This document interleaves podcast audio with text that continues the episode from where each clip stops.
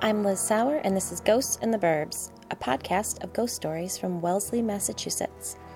A warning adults who use adult language told me these frightening tales, these ghost stories, aren't for kids. The response to Ghosts in the Burbs' return has been overwhelmingly positive and supportive. You all showed up for me, and I cannot thank you enough. Not only did many of you take the time to rate and review the podcast, but so many of you donated to Patreon. Thank you doesn't even begin to express my gratitude. After the story, do stay tuned to hear a long list of shout outs to all my new patrons. Now, let's just get right into it because I think we're all in need of a good dose of distraction right now. And as I said last week, we're headed right back to the beginning. We're on to ghost story number 50. Let me just preface this by saying that I never believed in any of this shit.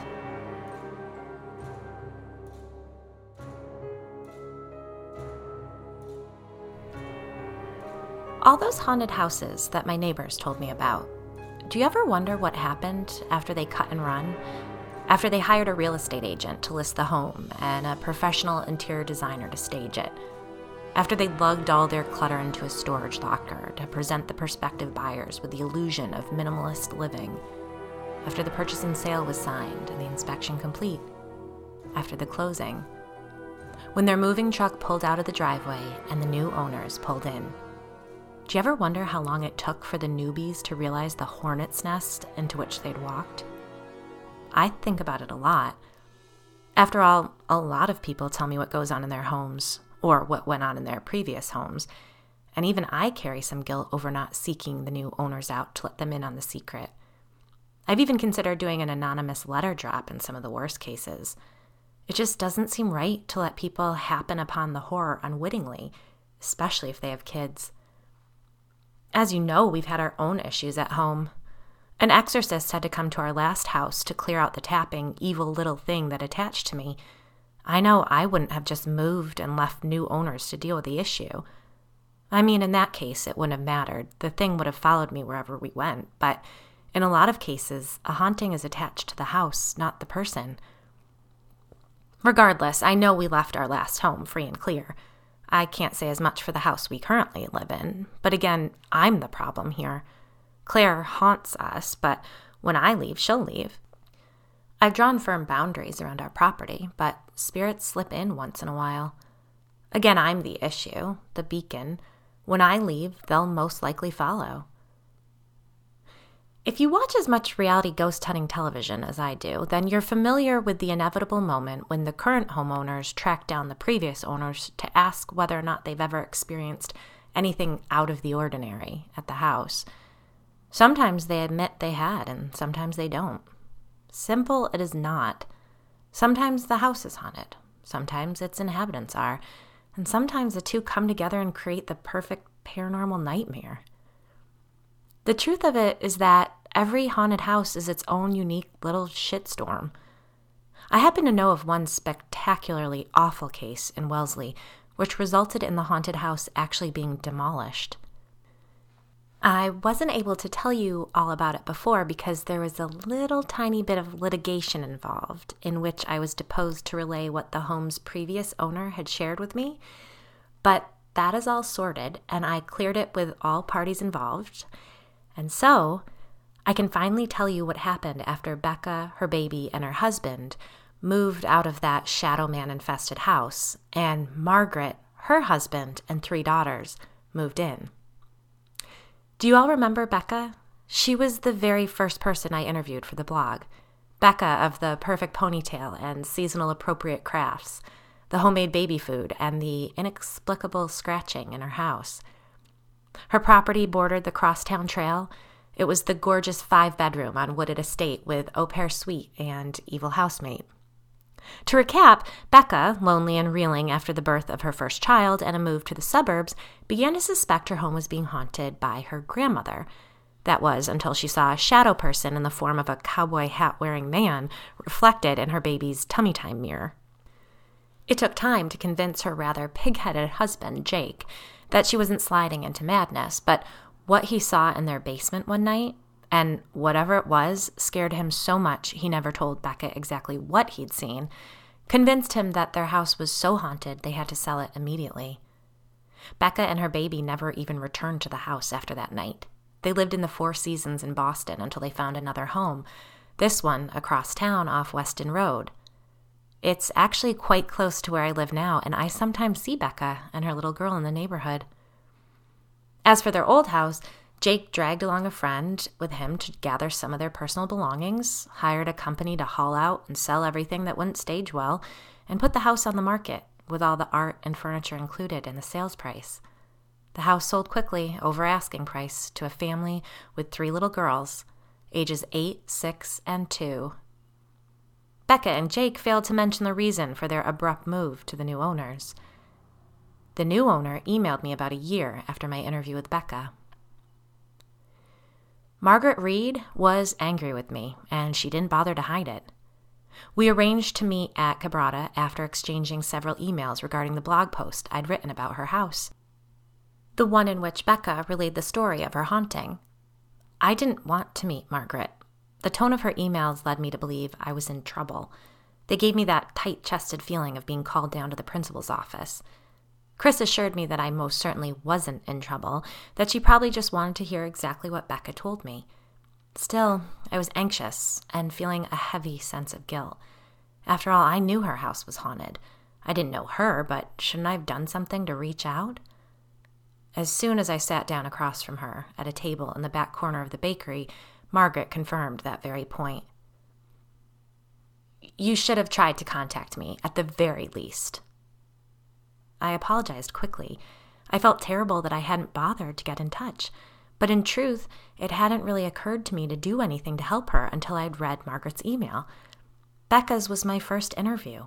At the time, I had no idea the reality altering whirlwind that was about to swoop into my life via the blog.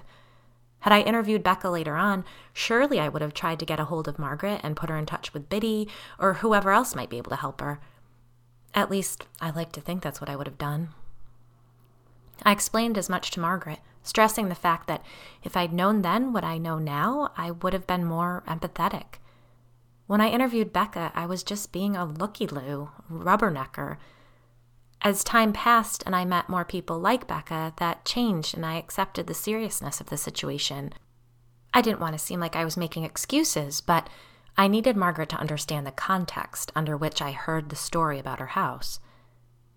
In a weird way, Margaret reminded me a lot of Becca.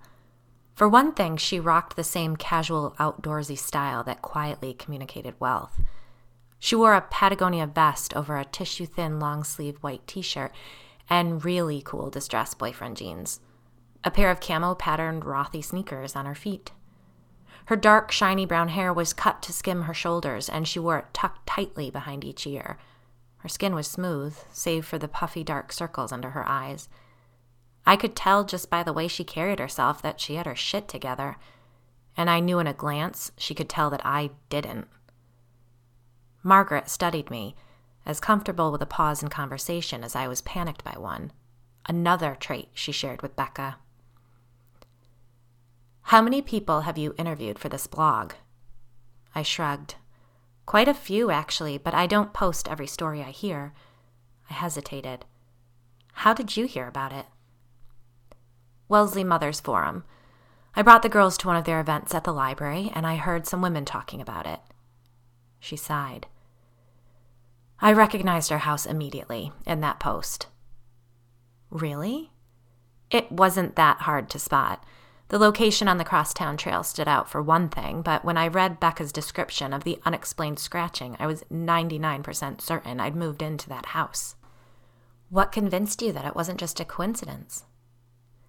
Becca telling you that she included the furniture in the sales price? It's not a common thing around here.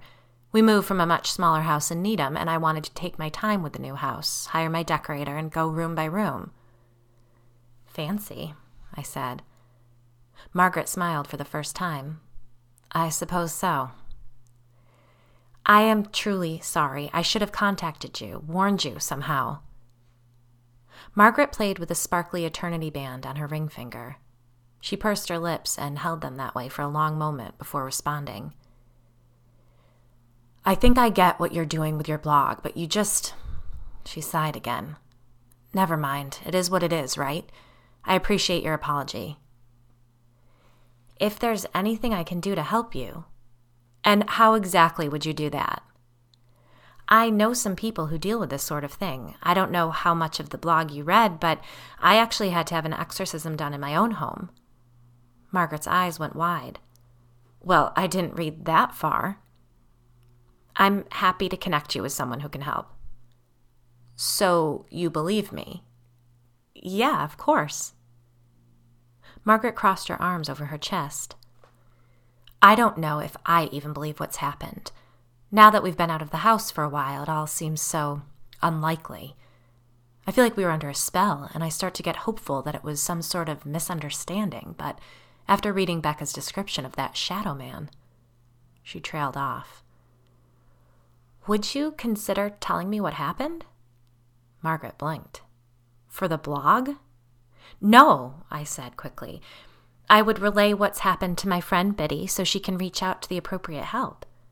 I hesitated before adding, I have to admit, though, I am curious. Let me grab another coffee and I'll tell you what happened. Margaret stood and began to walk towards the counter, then turned back. You know what, actually? You can put it on your blog. People in this town, or anyone considering moving to this town for that matter, should know what goes on here. I watched her join a short line at the counter and wondered if I should grab a coffee too, but then reconsidered, thinking it would be awkward to stand in line beside her. A trio of young women walked into the bakery and solved the issue for me.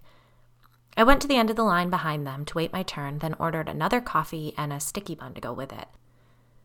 The anxiety within me told me to order two, arguing that it would help make me feel better, that it was a way to celebrate the fact that my apology had calmed Margaret's anger I agreed with it and compromised, mentally agreeing to pick up another sticky bun on our way out, reasoning that it would be weird to eat two pastries in front of Margaret.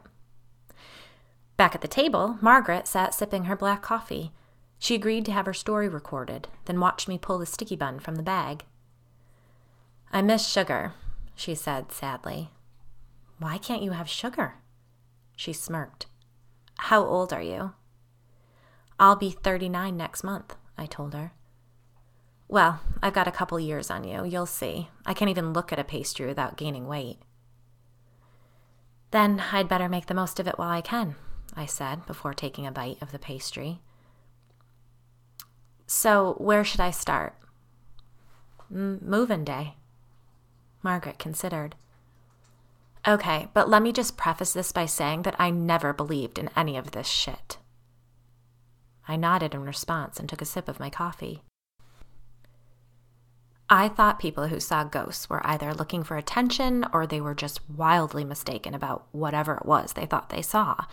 But I'll tell you what, something is very wrong in that house. We didn't really realize that for a while, though. We did some work on the place before we moved in. Redid the kitchen, freshened up all the bathrooms, put down carpet on the second floor. Oh, and we finished the basement. The house was built in 1930. It was well cared for, but the last real reno was done in the 80s. It desperately needed updating. It was one of the reasons we chose it. We liked that it felt private, even though the neighbors weren't far away, and there was a lot of room to make changes to the house without having to worry about over improving the place and being unable to get our money back out when and if we decided to move again. Do you guys move a lot? Margaret held out her hand and tilted it back and forth. I get antsy when I don't have a project. Me too, I admitted. We're on our second house in three years, and I've already got an eye out for the next place. Are you currently living in the house that needed an exorcism? I nodded. And it actually worked? Definitely. Huh, Margaret said, her eyebrows knitted in concern. Ours didn't do a thing. I actually think it made things worse.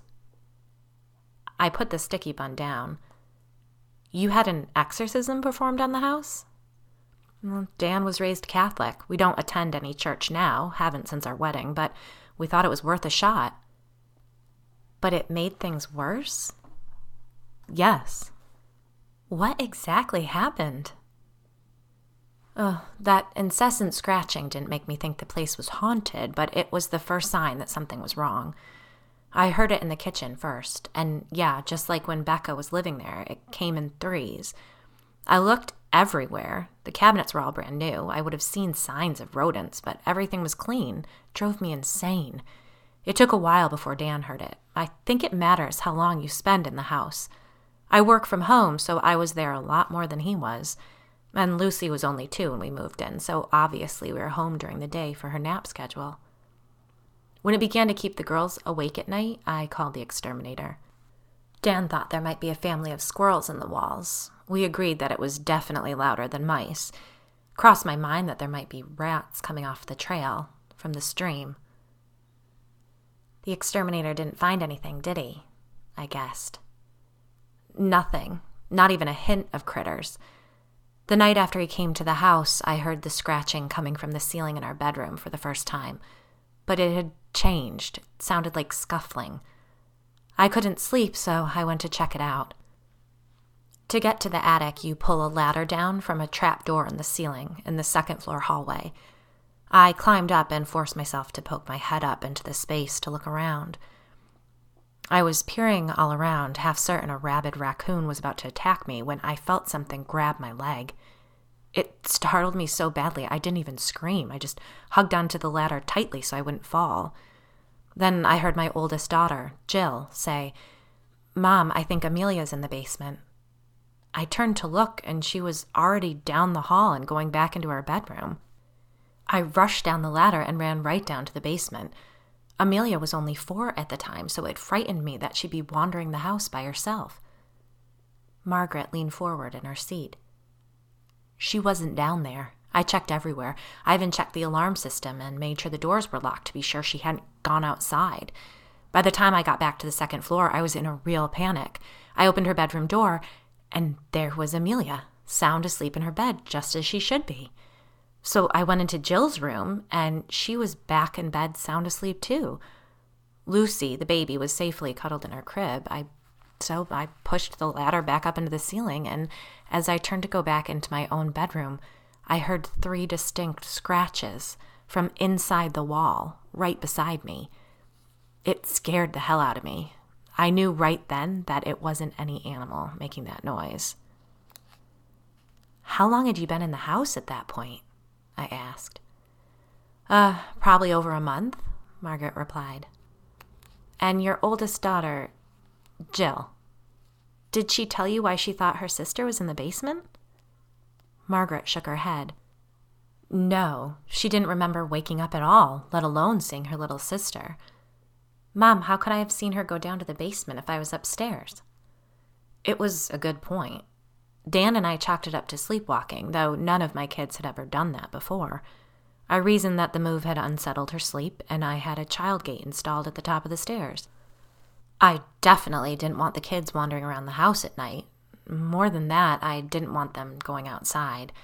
There was the stream and the trail, the woods. Margaret shuddered.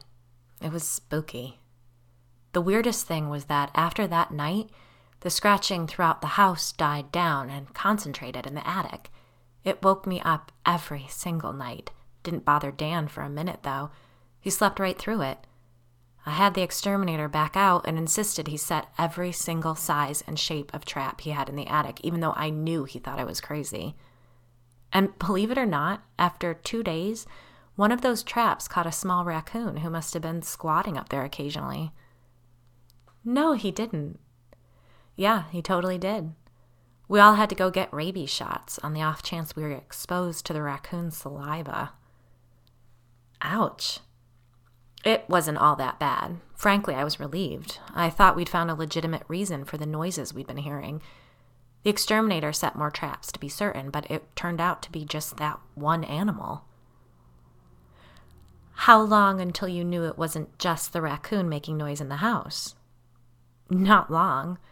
I woke up one night and couldn't get back to sleep, so I got up, planning to go downstairs to watch television and hopefully doze on the couch, but when I went out into the hallway, I found the attic ladder pulled down, halfway.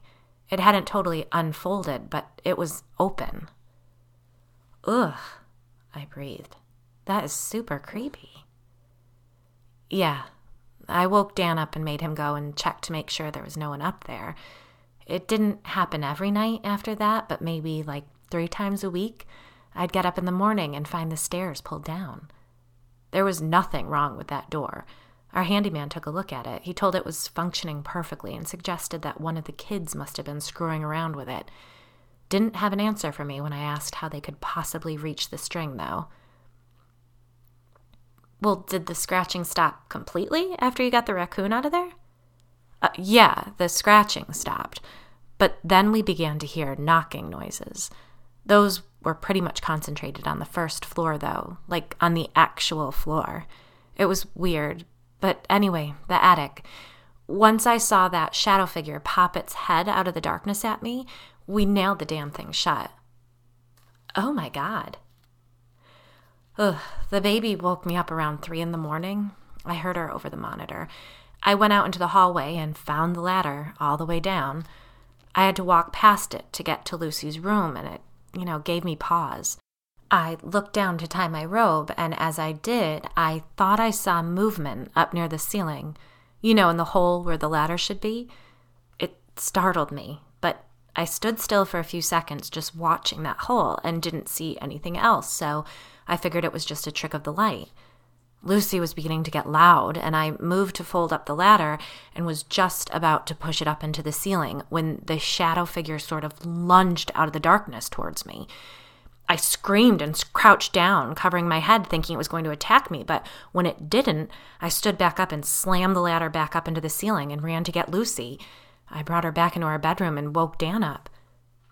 He didn't hear you scream? Margaret shook her head. Weird, right? I told him to go check on the older girls while I called the police. He wanted to go up in the attic himself, but I would not let him.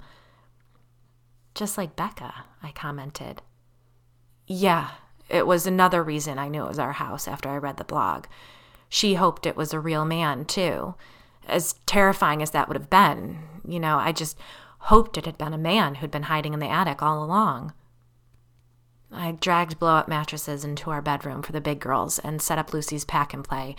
They slept with us for at least a week after that. But the funny thing is, we didn't hear anything else in the attic for a long time after that night.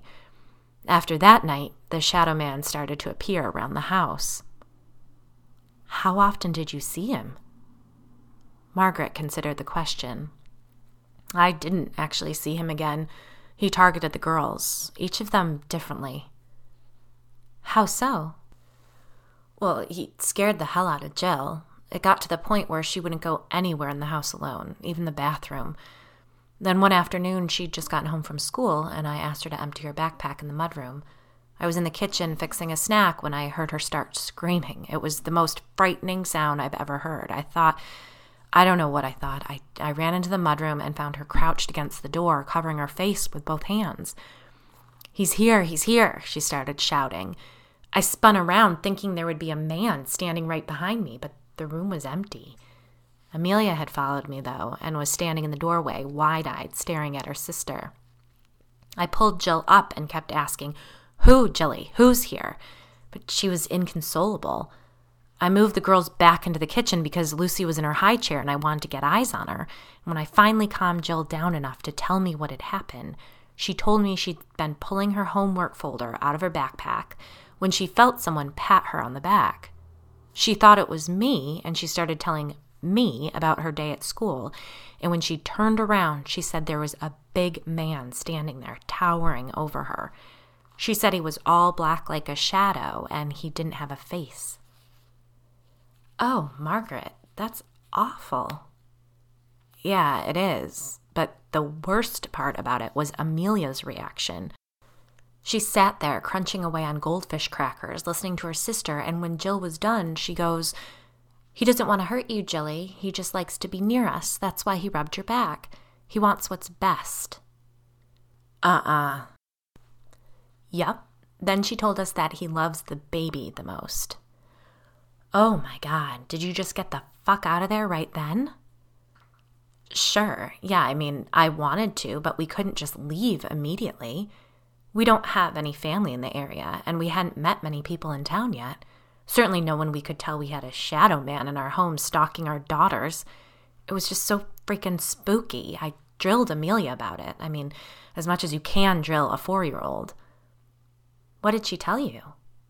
She said she could sometimes hear the man even if she couldn't see him, especially in the morning when she first opened her eyes. He would do silly things with her stuffed animals.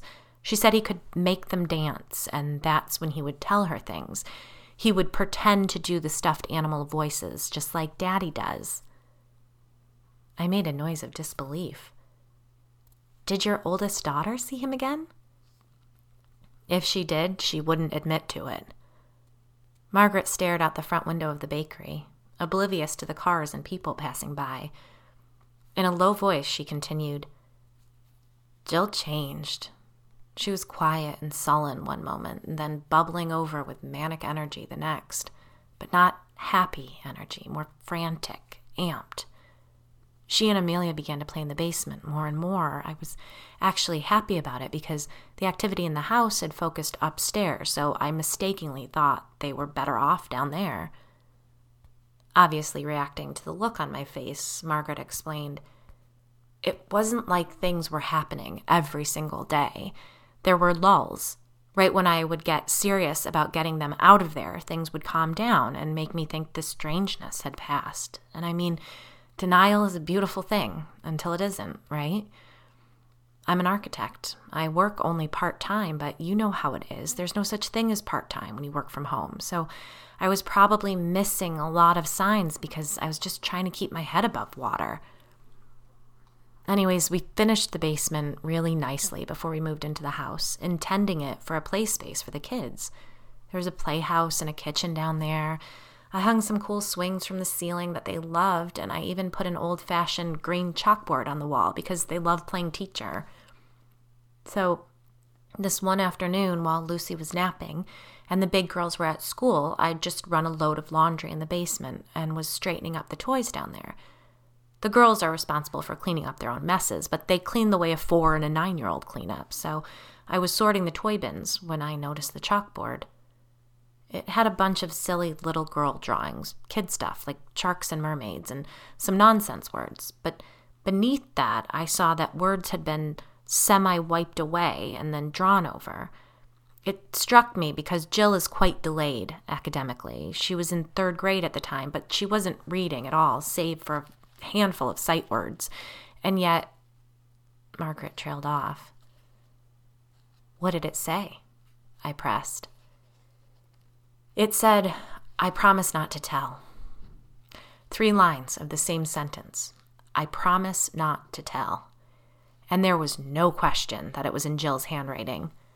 A million things flew through my mind at once.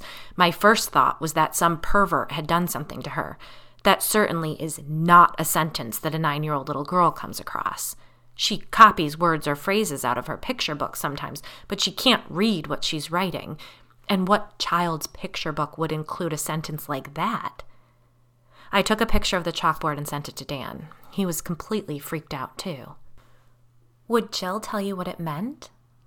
Um, she clammed up at first. We promised her that she wasn't in any trouble, that we just wanted to know how she wrote a sentence like that, if she knew what it meant, where she'd heard such a thing.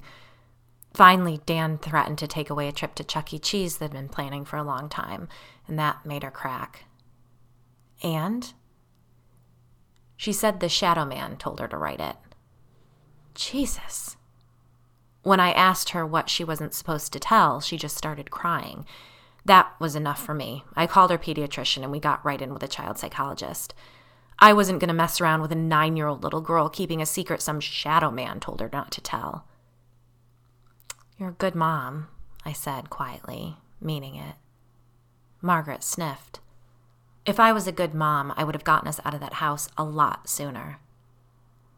Look, from my own experience with all this weird stuff, so much of it only makes sense in retrospect. The puzzle doesn't fit together until it does. And the sort of haunting you're describing sets little fires that you can keep putting out until you can't.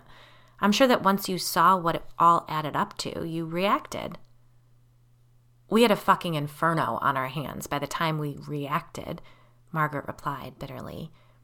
I'll leave out a lot of those little fires, as you call them, including that useless house exorcism, and tell you exactly where it all led. It was one of the quiet weeks when everyone seemed to be doing just fine. There hadn't been any incidents with the girls. Jill seemed like she was in a good place. Amelia hadn't mentioned the Shadow Man at all. But then something woke me up in the middle of the night. I don't know what it was. My eyes just flew open, and I knew something was terribly wrong. I got out of bed, intending to check on the girls, and when I got into the hallway, I almost had a heart attack. The attic ladder was down, which was impossible, right? Because I made Dan nail it shut after that shadow lunged out at me. Not only was it down, one of Amelia's stuffed animals, this blue whale she was obsessed with, was at the base of the ladder. I ran and climbed the ladder without thinking. It was pitch black up there, but there's a bulb at the top with a string pull, so once I got up there, I had a little light.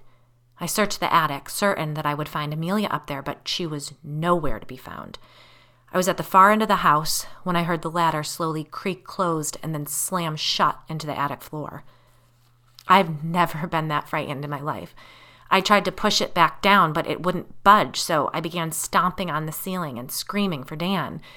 He was up and pulling the ladder down within seconds, but before I even had it all the way down, I screamed at him to go check on the girls.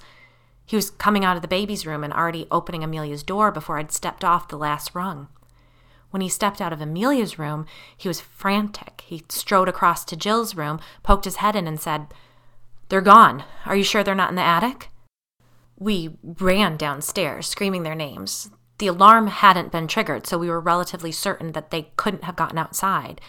Dan opened the basement door, but it was pitch black down there, so he ran back up to our bedroom for his cell phone to call 911. I wanted to go with him, wanted to offload the entire problem on the police so they could just fix everything with a reasonable explanation. Look, the girls are back in their beds, I wanted them to tell us.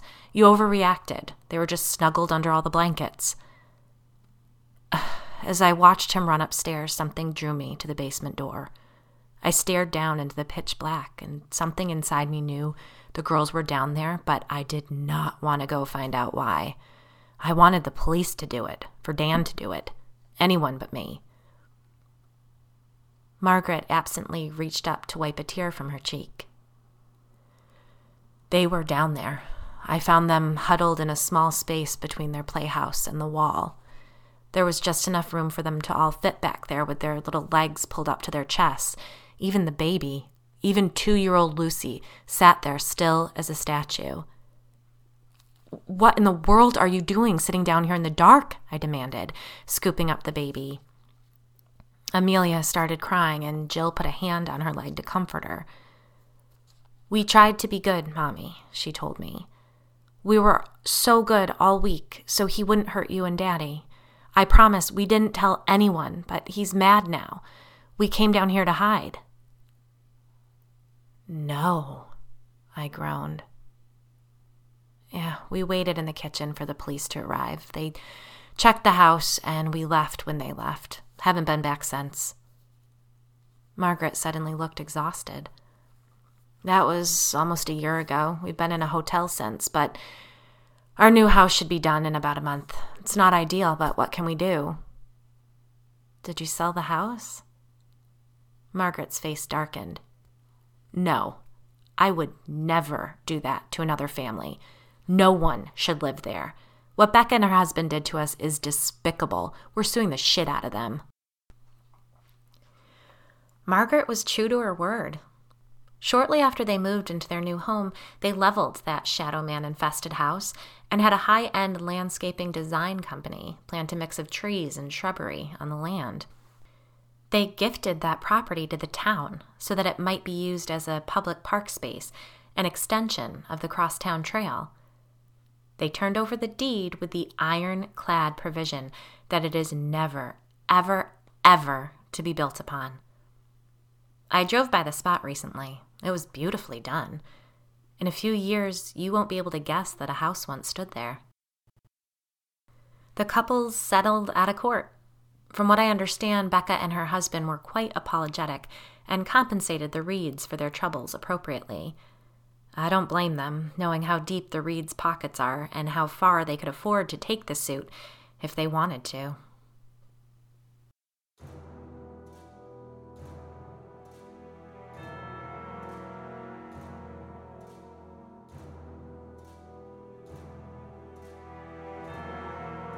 I'd like to take a moment to express a huge thank you to all of my new patrons on Patreon. It is your support that makes this podcast possible. I have a bunch of shout outs here, and I'm going to do my very best with all of your names. Sincerely, thank you so much for your generosity.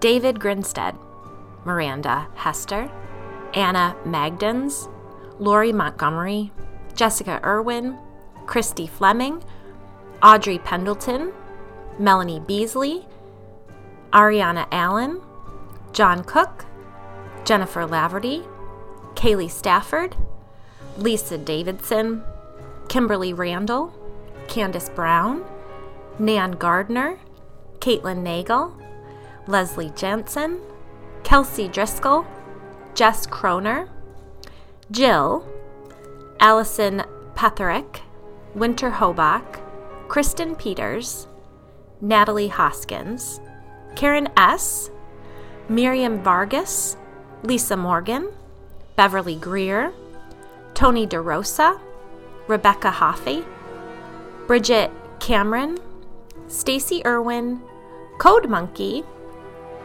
Annalise, Michelle Salazar, Lena Wickberg, Rachel Latimer, to turn the page even, uh, Kristen Jorgensen, Jenna Kampschultz, Anna Booten Cooper, and Victor Valentine. Sincerely, from the bottom of my heart, thank you for your incredible support. This has been Ghosts in the Burbs. Good night, sleep tight, and don't forget your nightlight.